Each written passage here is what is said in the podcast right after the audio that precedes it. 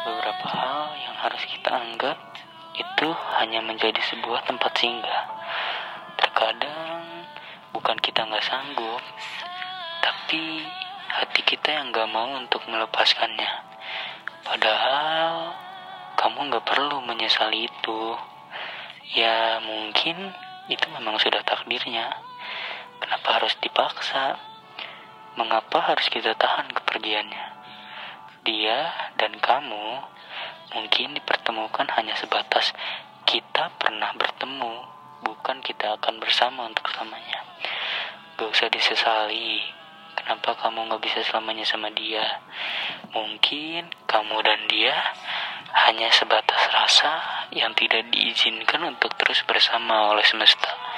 Senja pun tahu kapan dia harus beranjak pergi.